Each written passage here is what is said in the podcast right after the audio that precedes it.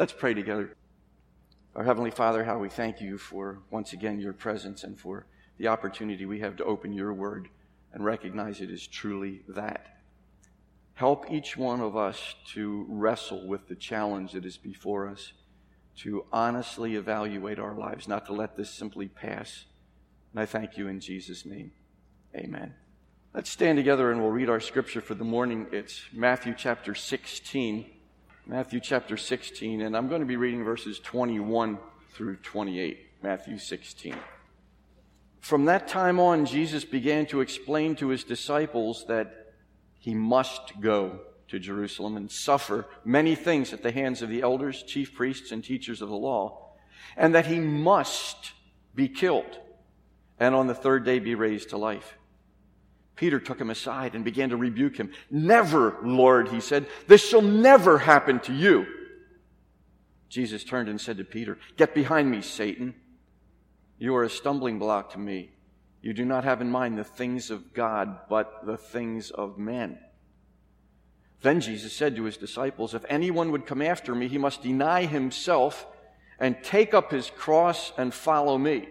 For whoever wants to save his life will lose it, but whoever loses his life for me will find it. What good will it be for a man if he gains the whole world, yet forfeits his soul? Or what can a man give in exchange for his soul? For the Son of Man is going to come in his Father's glory with his angels, and then he will reward each person according to what he has done. I tell you the truth, some who are standing here will not taste death before they see the Son of Man coming in his kingdom. Thank you. You may be seated. This morning, we are absolutely forced by the text in front of us to take a good, long, hard look at our commitment level to the Lord Jesus Christ. You saw in the reading, we can't help but be able to do that. What Jesus has to say to his followers is not easy to swallow. So, this is a warning. This could be very uncomfortable for us. And if you weren't here last week, I'm picking up where I left off in a study of Matthew about a year ago. And uh, I, I love to go book by book and verse by verse within the books because these uncomfortable moments will appear. And we don't have to avoid them or duck them, and it could be uncomfortable for us. What Jesus has to say will help us to weed out what has been referred to historically as the summer soldier and the sunshine, sunshine patriot. In other words, fair weather friends. Since we celebrated Independence Day this week, I thought it would be appropriate to share from The Crisis, which was written by Thomas Paine. And he said these words December 23rd, 1776. This was the winter before Valley Forge, not the winter of Valley Forge, but that was a year later. But he was very prophetic in some of the things that he said, and also called the people of that time in service to their country to not be a fair weather friend. These are very familiar words. As soon as I start to read the quote, you'll understand. He said, These are the times that try men's souls. The summer soldier and the sunshine patriot will, in this crisis, shrink from the service of their country. But he that stands it now deserves the love and thanks of man and woman. Tyranny, like hell, is not easily conquered. Yet we have this consolation with us that the harder the conflict, the more glorious the triumph. What we obtain too cheap, we esteem too lightly. It is dearness only that gives everything its value. And so the call is, even if it's hard, it's good to do. And that's the call that Jesus is telling us. It was hard for him to do what he had to do, and he called disciples to do some things that are hard to do as well. So let me ask some probing questions. First of all, how do you react to the hard circumstances in life? How do you react? And be honest with yourself. When things get tough, what kind of an attitude do I display? What is your response when being a Christian doesn't seem very popular or very cool? What is your response?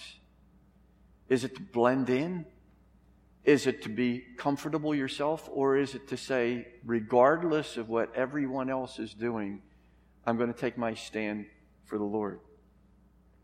What happens when that which is right and necessary is hard and costly? Is the fruit of the Spirit on display in your life even when unpleasantness rears its ugly head? And the point of the message today is the things of God are not always pleasant in the short run. But if they're the things of God, then they're necessary and they're good and they're proper. And no matter what it costs, we have to be willing to pay that price. In our scripture this morning, we have Jesus' impending death. Necessary, we would have to say that, wouldn't we? Necessary, but not pleasant. The same thing can be said about self denial and taking up one's cross, which we read this morning. Trusting God is not leaning on our own understanding. Please remember this that God never promised us only a rose garden. He promised us better than a rose garden ultimately, didn't he? But he never promised us only a rose garden here on the earth. I can't help but remember years and years ago, one of our college students said, I didn't know being a Christian could be so tough. And I thought, this individual needs to read her Bible a little bit more, needs to pay more attention. Yes, it is tough. It's called to be tough. Some apparent unpleasantness reared itself in our scripture this morning. And if you look at verse 21 again with me, you'll see from that time on, Jesus began to explain to his disciples, and then will come some very important things. There's a turning point that's just taken place. Jesus is now about to inform his disciples of what was ahead. It would not be pleasant news for them, at least not at first, and at least not what they would understand at that time. So it says, from that time on, Peter had just made that confession of who the Lord Jesus Christ is. From that time on, Jesus began to do something. He began to state and repeat over and over again something that was bad news to them. He told them about four future events. The first one, he must go to Jerusalem. That was not a healthy place for Jesus to go to. If you know what's happening in Matthew, in the Gospels to this point, you know that there were many there who wanted to kill him now. There were those who were conspiring against him. Jerusalem is not a good place to go to, but it says he must go there. That means that which is done from a sense of duty. It was necessary for him to go. It was the very purpose why he came. It's the ultimate completion of the incarnation. God became a human being so that he could go and die on that cross. He had to go to Jerusalem. He could not bypass that. Was it pleasant? Not a bit. But he had no choice because he was determined. He says, I came to do the Father's will. And it was God's will for our sake that Jesus was going to die. Peter should not try to talk him out of it, but he does anyway. Four future events. First, he must go to Jerusalem. Second, he must suffer many things at the hands of the elders, the chief priests, and the teachers of the law, those three groups making up the Sanhedrin, those groups that you wouldn't want to suffer under. And the disciples couldn't understand what was going on. These were the enemies. These were the people that were after Jesus. He was going to go to Jerusalem, and he was going to know that he suffered many things at their hands. Thirdly, he must be killed. This is the first explicit prediction by Jesus of his impending execution. Several more times he would tell them the same thing. Doesn't take them long to get a reminder in Matthew 17, the next chapter.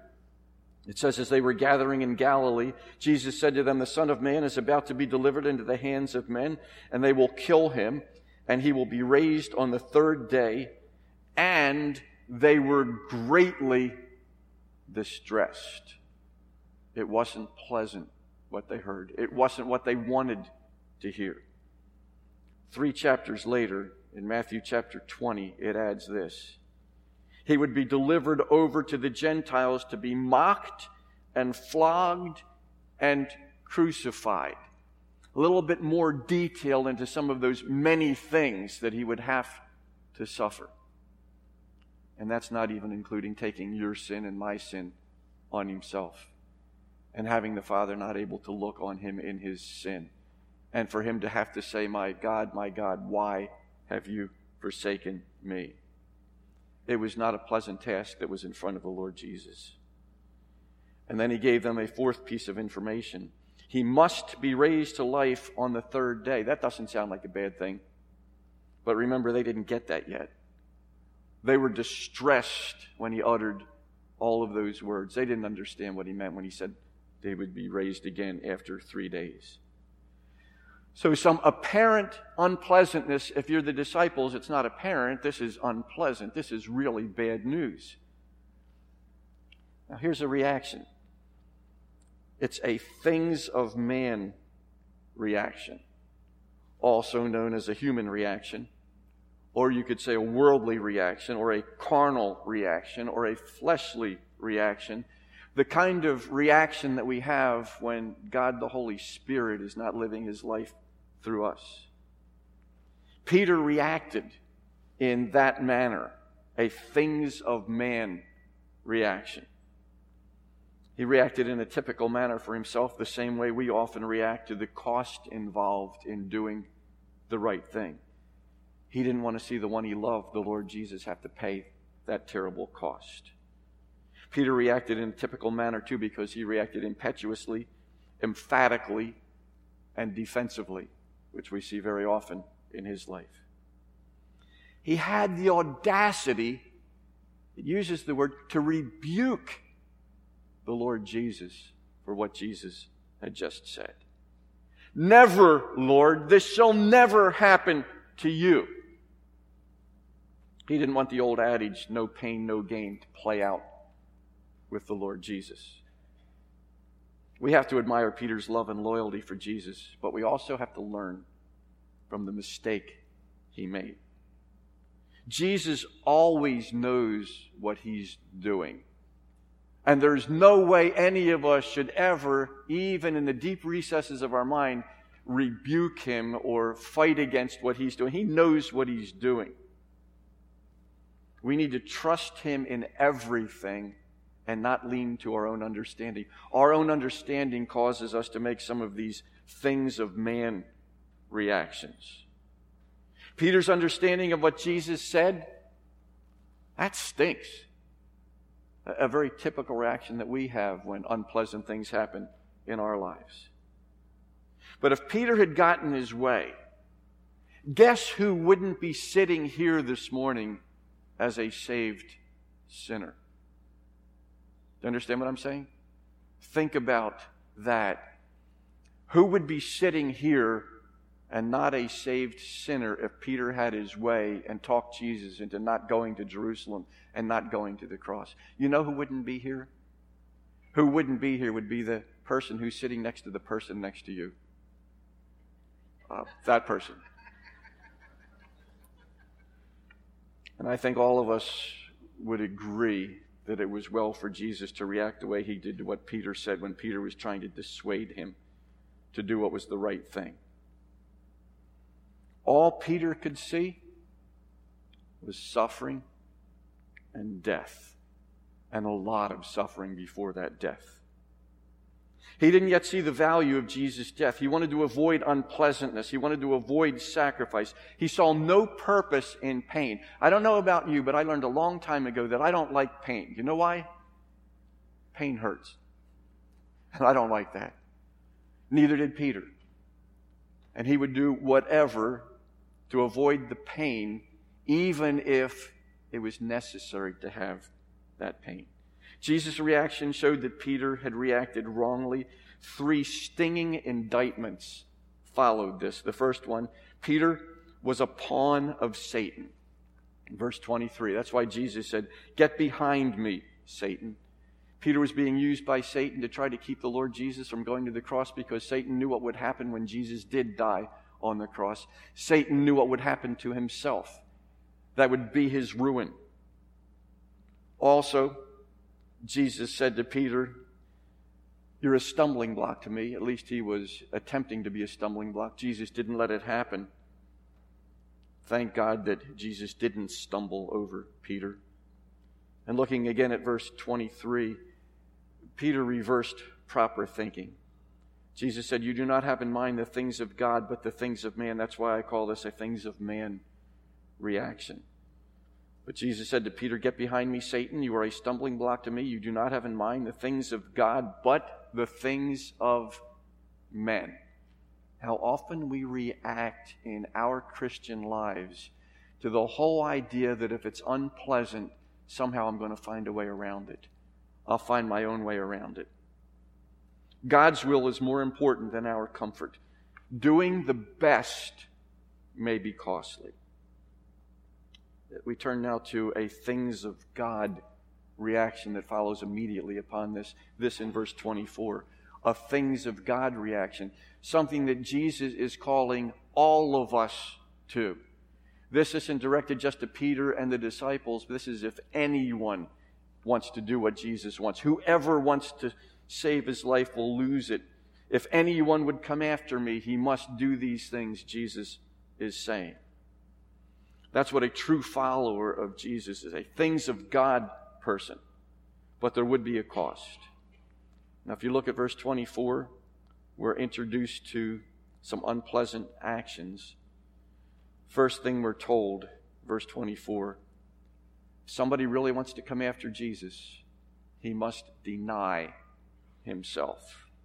Must deny himself. I'm quoting here from John MacArthur. He says self denial was a common thread in Christ's teaching to his disciples. The kind of self denial he sought was not a reclusive asceticism, but a willingness to obey his commandments, serve one another, and suffer. He's not talking about denying oneself by fasting five days a week or not speaking a word for a long time or going into a monastery or going into a cave. That's not what he's talking about. He's talking about self denial in the normal course of life where it is Jesus first and we're not. He must deny himself, take up his cross. Luke adds the word daily. A, a very good reminder because there's no vacation from this. Take up his cross daily. One of the commentaries says a condemned criminal was forced to carry one bar of his cross to the place of execution. He was on a one way journey. He'd not be back. To take up the cross daily is to live each day not for self, but for Christ. It's not about me, it's about Him. As I've been studying through this, I understand that sometimes we talk about the cross we have to bear. And somebody has written about that. They're not simple trials or hardships. It's not something like a nutty boss or an unfair teacher or a bossy mother in law. This is quote, bossy mother in law as a cross. But they're not. Neither can we properly call an illness or a handicap a cross. A cross results from specifically walking in Christ's steps, embracing his life. It comes from bearing disdain because we're following the narrow way of Jesus Christ, the way, the truth, and the life. It comes from living out the business and sexual ethics of Christ in the marketplace, the community, the family, the world. It comes from standing true in difficult circumstances for the sake of the gospel. Taking up a cross daily means I'm going to live for the Lord no matter how much it costs me. And again, I can't help but think of those of you who are maybe a little bit younger those of you who are involved with a lot of other people who may laugh and ridicule and scorn the things you do and the way you live. And it is so easy to give in to them. It's so easy to be two different people, one here at church and one at school or one among the friends. He must deny himself, take up his cross, and follow Jesus. To follow Jesus, really follow hard after him. A man by the name of Tim Bowden wrote a book called One Crowded Hour, and he describes an incident in Borneo back in the early 60s. Nepalese fighters, known as Gurkhas, were asked if they would be willing to jump from airplanes into combat against the Indonesians. The Gurkhas didn't clearly understand what was involved, but they bravely said they would do it. asking only that the plane fly slowly over a swampy area and no higher than 100 feet. When they were told that the parachutes would not have time to open at that height, the Gurkhas replied, Oh, you didn't mention parachutes before. That's the kind of commitment the Lord Jesus is asking from us. Can you imagine those individuals thought that they were going to be jumping out of airplanes without parachutes? And they were willing to do that because that was what they were commanded to do and it was necessary to do. It wouldn't have been pleasant. Jesus calls for us to follow him with that similar kind of commitment and courage, willing to risk all for his sake. You have to be asking this question in some way or another to what advantage? What's in it for me? Why would I want to do that? Why would I want to forsake myself and take up this cross every day and follow Jesus? What's in it for me? First of all, if you look at verse 25, it turns a loss into a fine. Jesus said, For whoever wants to save his life will lose it, but whoever loses his life for me will find it. That's the real life, the life of following the Lord Jesus. You can live a lot of other kinds of lives. None of them will be fulfilling. None of them will be satisfying. None of them will make a difference at all. It turns a loss into a find. Six times in the Gospels, losing one's life for Christ is mentioned. Do you realize no other saying of Jesus is mentioned that much except follow me? It does not necessarily refer to martyrdom, but it might come to that. It is referring to total commitment to Christ. It's not being a fair weather, casual Christian. It's not a summer soldier, not a sunshine patriot, but someone who will stay there in the winter and in the storm, no matter how unpleasant that it might be. I'm sure more than half of you remember Jim Elliot, the martyred missionary, who said this very famous quote He is no fool who gives what he cannot keep to gain what he cannot lose. That's what's in it for us when we follow Jesus the way he wants us to. Secondly, to what advantage? Well, it prioritizes the value of soul over material gain. Look at verse 26. What good will it be for a man if he gains the whole world yet forfeits his soul? Or what can a man give in exchange for his soul? The priority is there. What's important? Is it important that I get a lot of things for myself and do a lot of things for myself? Or is it important that I work on the soul part? Some of you know the name Joe Stowell. Several years, several years ago, he says this story about a friend of his who visited an exhibit of relics from the Titanic voyage. Exhibit visitors were given a replica ticket with the name of an actual passenger or crew member who decades earlier had embarked on the trip of a lifetime. After the tour, the group walked through the exhibit, viewing pieces of silver dinnerware and other artifacts and um, a little picture of that here, I took it from our breakfast table. That's what we have every morning. But no, actually, um, it ended this little tour with a, a, a twist. A large board listed the names of all the passengers, including their status first class, second class, crew, etc. He says, As my friend looked for the name of the person whose ticket he was holding, he noticed a line across the board dividing the names. Above the line were the names of those who were saved, and below the line, all those who were lost. The parallel to our life on earth is profound, he says. It really doesn't make any difference how the world ranks your status. The only thing that ultimately matters is whether you are saved or lost. As Jesus said, what profit is it to a man if he gains the whole world and loses his own soul? What's in it for me to live this kind of a life that Jesus has called me to? It promises a reward from God. If you look at verse 22 again, oh, excuse me, not verse 22, verse 27. For the Son of Man is going to come in his Father's glory with his angels, and then he will reward each person according to what he has done. A reward from God. Again, telling a story I love to tell stories because Jesus did that a whole lot. Richard DeHaan, some of you know him from your devotional readings in Our Daily Bread. He says a little girl who needed surgery was terrified. As an encouragement, her parents promised to give her something she had wanted for a long time a kitten. To each his own. The operation went well. But as the anesthesia was wearing off, the youngster was heard mumbling to herself, This sure is a lousy way to get a cat. Christians who endure hardship in serving the Lord will never feel that way when they look back on the trials. It's true that all who desire to live godly in Christ Jesus will suffer persecution. Paul said, Our suffering for Christ isn't worthy to be compared with the glory which shall be revealed in us. And Peter told us, Rejoice to the extent that you partake of Christ's sufferings, that when his glory is revealed, you also may be glad with exceeding joy. I hope you see the picture that is here. Unpleasantness is not the bottom line. It doesn't mean we've got to avoid that. Unpleasantness goes along with the trip of being a follower of the Lord Jesus. Ultimately, the rewards are there. In fact, there's another reward mentioned here in verse 28. Promised an immediate reward for some of them standing there at that time. Some of them would not taste death before they saw the Son of Man coming in his kingdom. What did that mean?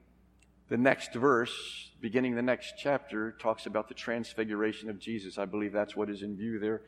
The ESV Study Bible lists six possible explanations. There are lots of other ones. Um, but maybe we'll see that another time, but we won't see that this morning. Here again, the point the things of God do not always look pleasant in the short run, but it's the long haul that counts. Many biblical examples of this, and we don't have time to go into them all this morning. Let me share one of them. 2 Corinthians chapter 4 verses 16 to 18. Therefore we do not lose heart Though outwardly we are wasting away, yet inwardly we are being renewed day by day. And this is what the Apostle Paul wrote. Think about his trials that he had, all of the times that he was stoned and beaten and thrown off of ships. For our light and momentary troubles are achieving for us an eternal glory that far outweighs them all. So we fix our eyes not on what is seen, but on what is unseen. For what is seen is temporary, but what is unseen is eternal. That's what Jesus has called us to. Question Have you answered his call? Are you willing to be one of those who follows Jesus? If anyone would come after me, he must deny himself. It's not all about me, it's all about him. He must deny himself and take up his cross and follow me. Are you willing to answer that call? That's the challenge. Do you understand why I warned us all before that this could be something that is unpleasant? Because some of us are not living that kind of life. One further story. Perhaps the most effective advertisement ever written appeared in a London newspaper early in the 20th century. Men wanted for hazardous journey small wages, bitter cold, long months of complete darkness, constant danger, safe return, doubtful. Those words were written by Sir Ernest Shackleton, famous South Pole explorer, commenting on the overwhelming response he received. Can you believe that? The overwhelming positive response he received. He said, It seemed as though all the men in Great Britain were determined to accompany us. Are you willing to put up with some unpleasantness for a greater goal? Let's pray together. Heavenly Father, that goal that you've given to us to come after Jesus, denying ourselves, taking up our cross, following Him. Yes, there are unpleasant aspects of that. You've promised us that in this world we will suffer persecution, we will have trials, but you've told us to be of good cheer. Help us to trust you with all of our hearts and not to lean to our own understanding. not to think in terms of the ways of man, but your ways. And we thank you in Jesus' name. Amen.